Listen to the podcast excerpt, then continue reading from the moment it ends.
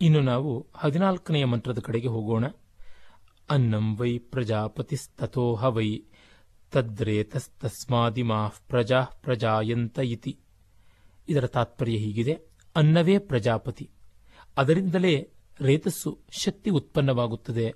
ಅದರಿಂದ ಪ್ರಜೆಗಳು ಜನತೆ ಸಂತಾನ ಹುಟ್ಟುತ್ತದೆ ಎಂದು. ಇಲ್ಲಿ ಕಾಲದಿಂದ ನಾವು ದೇಶದ ಒಂದು ಅಂಶವಾದಂಥ ಅನ್ನ ಅಥವಾ ಆಹಾರದ ಕಡೆಗೆ ಬಂದುವು.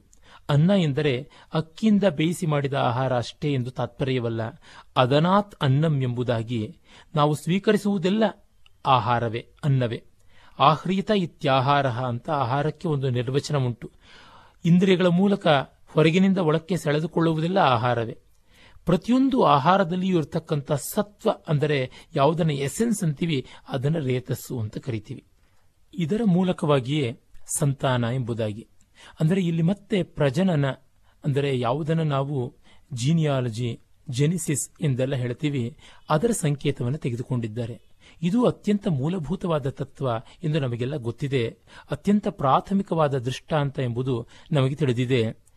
ಎಲ್ಲ ಜಗತ್ತಿನ ಸ್ವಾರಸ್ಯಕರವಾದ, ಸಾರವತ್ತಾದ ಭಾಗ ಯಾವುದಿದೆ, ಅದೆಲ್ಲವೂ ಸೃಷ್ಟಿಶೀಲವಾದದ್ದು ಎಂಬುದಾಗಿ. ಉದಾಹರಣೆಗೆ, ಒಂದು ಮರದಲ್ಲಿ ತುಂಬ ಸಾರವತ್ತಾದದ್ದು ಹಣ್ಣು. ಆ ಹಣ್ಣು ತನ್ನ ಬೀಜದ ಮೂಲಕವಾಗಿ ಮತ್ತೊಂದು ಮರವನ್ನು ಉಂಟು ಮಾಡುತ್ತದೆ ಅದೇ ರೀತಿಯಲ್ಲಿ ಒಂದು ರಾಗದಲ್ಲಿ ಅತ್ಯಂತ ಸಾರವತ್ತಾದದ್ದು ಎಂದರೆ ಷಡ್ಜ. ಆ ಷಡ್ಜವೇ ಇನ್ನೊಂದು ಮತ್ತೊಂದು ಎಂಬುದಾಗಿ ಆರು ಇತರ ಸ್ವರಗಳನ್ನು ಕೂಡ ಹುಟ್ಟಿಸುತ್ತದೆ. ಈ ಕಾರಣದಿಂದಲೇ ಷಟ್ ಸ್ವರಾಹ ಅತ್ರ ಜಾಯಂತೆ ಇತಿ ಷಡ್ಜ ಎಂಬುದಾಗಿ ಹೇಳಿರುವಂಥದ್ದು. ಹಾಗೆಯೇ ಕಲೆಗಳ ಇನ್ನ ಬೇರೆ ಪ್ರಕಾರಗಳ ಕಡೆಗೆ ಬಂದಾಗ ನಮಗೆ ಗೊತ್ತಾಗುತ್ತದೆ ಮಾತು ಮತ್ತು ಅರ್ಥ. ಇದು ಎಲ್ಲ ರೀತಿಯಾದ ವಾಂಗ್ಮಯವನ್ನು ಕೂಡ ಹುಟ್ಟಿಸುವಂಥದ್ದು. ಹಾಗಾಗಿ ಮಾತು ಸಾರವತ್ತಾದ ಬೀಜ ಎಂದು. ಈ ಒಂದು ಸಂಕೇತವನ್ನು ಎಲ್ಲ ಕಡೆಗೂ ಹೀಗೆ ಬೆಳೆಸಬಹುದಾದದ್ದನ್ನು ನಾವು ನೋಡಬಹುದು. ಉದಾಹರಣೆಗೆ, ನಾವು ರಸಾಯನಶಾಸ್ತ್ರದತ್ತ ತಿರುಗುವುದಾದರೆ, ರಸಾಯನಶಾಸ್ತ್ರದ ಪ್ರಕಾರ ನೂರ ಮೂವತ್ತಕ್ಕೂ ಹೆಚ್ಚು ಮೂಲ ವಸ್ತುಗಳು, ಎಲಿಮೆಂಟ್ಸ್ ಜಗತ್ತಿನಲ್ಲಿ ಇವೆ. ಅವುಗಳಲ್ಲಿ ಬೀಜಭೂತವಾದದ್ದು ಹೈಡ್ರೋಜನ್ ಎಂದು ಹೆಸರಾದ ಜಲಜನಕ. ಅಲ್ಲಿ ಒಂದು ಅಣು ಇರುತ್ತದೆ, ಅಂದರೆ ಆಟಮ್ ಇರುತ್ತದೆ. ಅಲ್ಲಿ ಒಂದು ಪ್ರೋಟಾನ್, ಒಂದು ನ್ಯೂಟ್ರಾನ್, ಒಂದು ಎಲೆಕ್ಟ್ರಾನ್ ಈ ರೀತಿ ಉಂಟು. ಅಲ್ಲಿ ಮತ್ತೆ ಬೀಜಭೂತವಾಗಿ ಹೋದರೆ ನಮಗೆ ಗೊತ್ತಾಗುತ್ತದೆ ಫಂಡಮೆಂಟಲ್ ಪಾರ್ಟಿಕಲ್ ಎಂದು ಹೇಳುವಂತಹ ಮೂಲ ಪರಮಾಣು ಎಂದು. ಪರಮಾಣುವಿಗಿಂತ ಮಿಗಿಲಾದದ್ದು, ಸೂಕ್ಷ್ಮವಾದದ್ದು ಯಾವುದು ಇಲ್ಲ ಅನ್ನುವ ಕಲ್ಪನೆ ಕೂಡ ನಮಗಿದ್ದದ್ದೇ. ಅದು ಎಲ್ಲಕ್ಕೂ ಬೀಜಭೂತವಾದದ್ದು ಎಂದು. ಹೀಗೆ ಕಾಲಸ್ವರೂಪದಿಂದ ಹೇಗೋ ದೇಶ ಸ್ವರೂಪದಿಂದಲೂ ಅದೇ ರೀತಿ ಮೂಲ ವಸ್ತು ಅನ್ನುವುದು ಒಂದು ಉಂಟು. ಅದು ಪ್ರಜಾಪತಿ. ಮತ್ತು ಅಲ್ಲಿಂದ ಇಡೀ ಜಗತ್ತು, ಜೀವ ಎಲ್ಲ ಉದಿಸುತ್ತದೆ ಎಂಬುದು ತಾತ್ಪರ್ಯ. ಏಕೆಂದರೆ ದೇಶ ಕಾಲಗಳಿಲ್ಲದೆ ಮತ್ತಾವುದೂ ಇಲ್ಲ. ಇಡೀ ಜಗತ್ತು ದೇಶಕಾಲಾಧೀನವಾದದ್ದು. ಕಾರ್ಯಕಾರಣ ಸಂಬಂಧ ಬಂದದ್ದೇ ದೇಶಕಾಲಗಳಿಂದ. ಹಾಗೆ ಕಂಡಾಗ ನಮಗೆ ತಿಳಿಯುತ್ತದೆ ಮೊದಲಿಗೆ ಕಾಲಸ್ವರೂಪವನ್ನು ಹೇಳಿ, ಆಮೇಲೆ ದ್ರವ್ಯದ ಮೂಲಕ ಮ್ಯಾಟರ್ನ ಮೂಲಕವಾಗಿ ದೇಶ ಸ್ವರೂಪವನ್ನು ಹೇಳುವುದಕ್ಕೆ ಹೊರಟಿರುವುದು. ಏಕೆ ದೇಶವನ್ನು ಹಾಗೆಯೇ ಹೇಳಬಹುದಲ್ಲ ಎಂದರೆ, ದೇಶ ಅನ್ನುವುದು ತೋರಿಕೊಳ್ಳಬೇಕಾದರೆ ಒಂದು ಪದಾರ್ಥ ಬೇಕು, ಮ್ಯಾಟರ್ ಬೇಕು, ದ್ರವ್ಯ ಬೇಕು. ಅದಕ್ಕಾಗಿ ಈ ದೃಷ್ಟಾಂತವನ್ನು ಕೈಗೊಂಡಿದ್ದಾಯಿತು. ಮುಂದೆ ಹದಿನೈದನೆಯ ಮಂತ್ರದ ಕಡೆಗೆ ಹೋಗೋಣ. ತದ್ಯೇಹ ವೈ ತತ್ ಪ್ರಜಾಪತಿ ವ್ರತಂ ಚರಂತಿ, ತೇ ಮಿಥುನಮುತ್ಪಾದಯಂತೆ. ತೇಷಾಮೇವೈಷ ಬ್ರಹ್ಮಲೋಕೋ ಯೇಷಾಂತಪೋ ಬ್ರಹ್ಮಚರ್ಯಂ ಯೇಷು ಸತ್ಯಂ ಪ್ರತಿಷ್ಠಿತಂ. ಇದರ ತಾತ್ಪರ್ಯ ಹೀಗಿದೆ. ಈ ರೀತಿಯಾಗಿರುವಾಗ ಯಾವ ಗೃಹಸ್ಥರು ಪ್ರಜಾಪತಿ ವ್ರತವನ್ನು ಅನುಷ್ಠಾನ ಮಾಡುತ್ತಾರೋ ಅವರು ಮಿಥುನವನ್ನು, ಅಂದರೆ ಮಗ, ಮಗಳು ಎಂಬ ಸಂತಾನವನ್ನು ಉತ್ಪಾದನೆ ಮಾಡುತ್ತಾರೆ. ಯಾರು ತಪಸ್ಸು ಬ್ರಹ್ಮಚರ್ಯಗಳನ್ನು ಅನುಷ್ಠಾನ ಮಾಡುವವರು ಅವರಲ್ಲಿ ಸತ್ಯವು ಪ್ರತಿಷ್ಠವಾಗಿರುತ್ತದೆ. ಅವರಿಗೆ ಬ್ರಹ್ಮಲೋಕ. ಇದರ ಸ್ವಾರಸ್ಯ ವಿವರಗಳನ್ನು ಸ್ವಲ್ಪ ಗಮನಿಸಬಹುದು.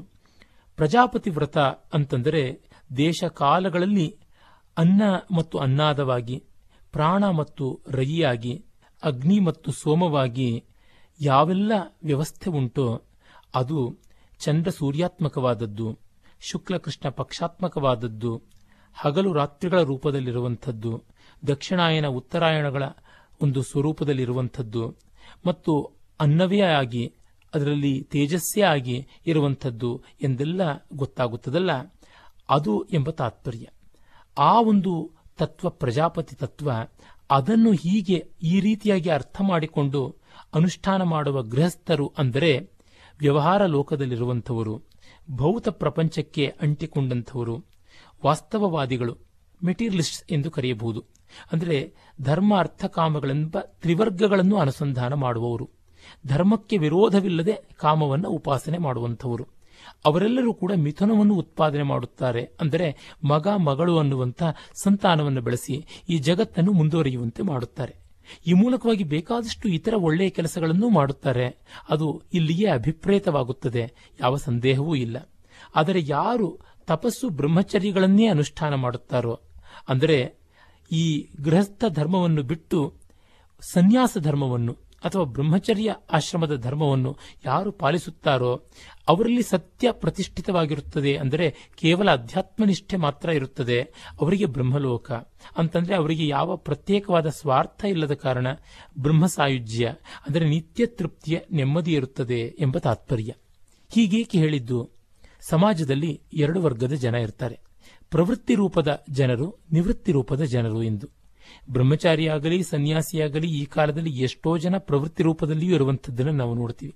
ಹಾಗೆ ಗೃಹಸ್ಥರು ಕೂಡ ನಿವೃತ್ತಿ ರೂಪದಲ್ಲಿರುವುದು ಉಂಟು. ಆದರೆ ಹೆಚ್ಚಾಗಿ ಮನೆವಂದಿಗರು, ಕೌಟುಂಬಿಕರು, ಗೃಹಸ್ಥರು ಎಂದಾದವರು, ಸಂಘ ಸಂಸ್ಥೆಗಳನ್ನು ಕಟ್ಟಿಕೊಂಡಂಥವರು ಇಷ್ಟ ಅನಿಷ್ಟಗಳಿಗೆ ಬಾಧ್ಯರಾದವರು, ರಾಗದ್ವೇಷಗಳ ಒಳಗೆ ಬಾಳುವಂಥವರೆಲ್ಲರೂ ಕೂಡ ಇಲ್ಲಿ ಗೃಹಸ್ಥರೆಂಬ ತಾತ್ಪರ್ಯ ಪ್ರಜಾಪತಿ ವ್ರತವನ್ನ ಮಾಡಿ ಸಂತಾನವನ್ನು ಪಡೆಯುತ್ತಾರೆ. ಮಿಥುನವನ್ನು ಪಡೆಯುತ್ತಾರೆ ಅಂದರೆ ಮಗ ಮಗಳು ಎಂಬ ಅರ್ಥ ಮಾತ್ರವೇ ಅಲ್ಲದೆ ಸುಖ, ದುಃಖ ಎಂಬ ಸಂತಾನ ಪಡೆಯುತ್ತಾರೆ. ಸುಖ ಅಂದರೆ ಮಗ, ದುಃಖ ಅಂದರೆ ಮಗಳು ಅನ್ನುವ ತಾತ್ಪರ್ಯವೇನೂ ಇಲ್ಲ. ಅದನ್ನು ಮಗಳನ್ನು ಸುಖ, ಮಗನನ್ನು ದುಃಖ ಅಂತಲೂ ಅಂದುಕೊಳ್ಳಬಹುದು ಅಂದರೆ ಇಷ್ಟೇನೆ ಶುಭಾಶುಭವಾದ ಮಿಶ್ರ ಫಲಗಳನ್ನು ಪಡೆಯುತ್ತಾರೆ. ಈ ಮೂಲಕ ಅವರಿಗೆ ರಾಗದ್ವೇಷಗಳು ಇರುತ್ತವೆ, ಇಷ್ಟಾನಿಷ್ಟಗಳು ಇರುತ್ತವೆ, ಬೇಕು ಬೇಡಗಳು ಇರುತ್ತವೆ ತೊಳಲಾಟಗಳು ಇರುತ್ತವೆ ಒಟ್ಟಿನಲ್ಲಿ ಪ್ರಪೋಸಲ್ಸ್ ಅಂಡ್ ಡಿಸ್ಪೋಸಲ್ಸ್ ಅಂತ ಯಾವುದನ್ನು ಕರೆಯುತ್ತಾರೆ? ಅವೆಲ್ಲ ಈ ಜಗತ್ತಿನ ವ್ಯವಹಾರದ ಫಲವಾಗಿ ಬರುತ್ತವೆ.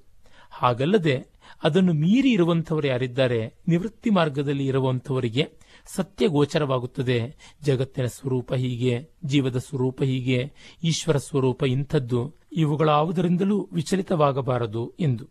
ಹೀಗೆ ಅವರು ಅಧ್ಯಾತ್ಮನಿಷ್ಠರಾಗಿ ಬಾಳುತ್ತಾರೆ ಎಂಬ ತಾತ್ಪರ್ಯ. ಇಲ್ಲಿ ಯಾರ ದೂಷಣೆ ಇಲ್ಲ, ಯಾರ ಭೂಷಣ ಇಲ್ಲ, ಮತ್ತಾರ ಪೋಷಣ ಇಲ್ಲ, ಇನ್ನಾರ ಶೋಷಣವೂ ಇಲ್ಲ, ಇರುವುದೆಲ್ಲ ವಸ್ತುಸ್ಥಿತಿಯ ವಿವರ. ಈ ಪ್ರಶ್ನೆಯ ಕಡೆಯ ಮಂತ್ರವಾಗಿ ಹದಿನಾರನೆಯ ಭಾಗ ಬರುವಂಥದ್ದು, ತೇಷಾಮಸೋ ವಿರಜೋ ಬ್ರಹ್ಮಲೋಕೋ, ನ ಯೇಷು ಜಿಂಹಮನೃತಂ ನ ಮಾಯಾಚೇತಿ. ಇದರ ತಾತ್ಪರ್ಯ ಹೀಗಿದೆ. ಯಾವ ಈ ಬ್ರಹ್ಮ ಸ್ವರೂಪವನ್ನ ಕಂಡುಕೊಳ್ಳುವಂತಹ ಜ್ಞಾನಿಗಳು ಇದ್ದಾರೋ, ಅಂದರೆ ಶುಕ್ಲಮಾರ್ಗಿಗಳು, ಉತ್ತರಾಯಣವಾದಿಗಳು, ಪ್ರಾಣೋಪಾಸಕರು, ಸೂರ್ಯೋಪಾಸಕರು ಯಾರು ಉಂಟೋ, ಅವರಲ್ಲಿ ಕುಟಿಲತೆಯಾಗಲಿ, ಸುಳ್ಳು ಅಥವಾ ಅನೃತವಾಗಲಿ, ಮಾಯೆ, ಮೋಸ, ಮರೆ, ಠಕ್ಕು ಇವು ಇಲ್ಲವೋ, ಅವರಿಗೆ ಈ ರಜೋಗುಣವಿಲ್ಲದ ಬ್ರಹ್ಮಲೋಕ ಎಂಬುದಾಗಿ. ಅಂದರೆ ರಜೋಗುಣಕ್ಕೆ ಅತೀತವಾದಂಥ ನೇರವಾದ, ರುಜುವಾದ, ಋತಮಯವಾದ, ಸತ್ಯಮಯವಾದ ಅಮಾಯವಾದ, ಅಂದರೆ ಯಾವುದೇ ಕಾಪಟ್ಟಿ ಇಲ್ಲದಂಥ ನಿರ್ಮಲವಾದ, ಸತ್ವೋನ್ನತವಾದ ಲೋಕ ಸಿಗುತ್ತದೆ. ಅಂದರೆ ಶಾಂತಿ, ನೆಮ್ಮದಿ, ಸ್ವಾನಂದ, ಆತ್ಮನಿಷ್ಠೆ ಇರುತ್ತದೆ. ಇಹೈವ ಪರಿಮುಚ್ಯತೆ. ಇಲ್ಲಿಯೇ ಮುಕ್ತನಾದ, ಜೀವನ್ಮುಕ್ತನಾಗಿರುತ್ತಾನೆ ಎಂದು ತಾತ್ಪರ್ಯ. ಹೀಗೆ ಪ್ರಾಣ ಮತ್ತು ರೈಗಳ ಉಪಾಸನೆಯಿಂದ ಏನಾಗುತ್ತದೆ ಅಂತ ಹೇಳ್ತಾ ಇದ್ದಾರೆ.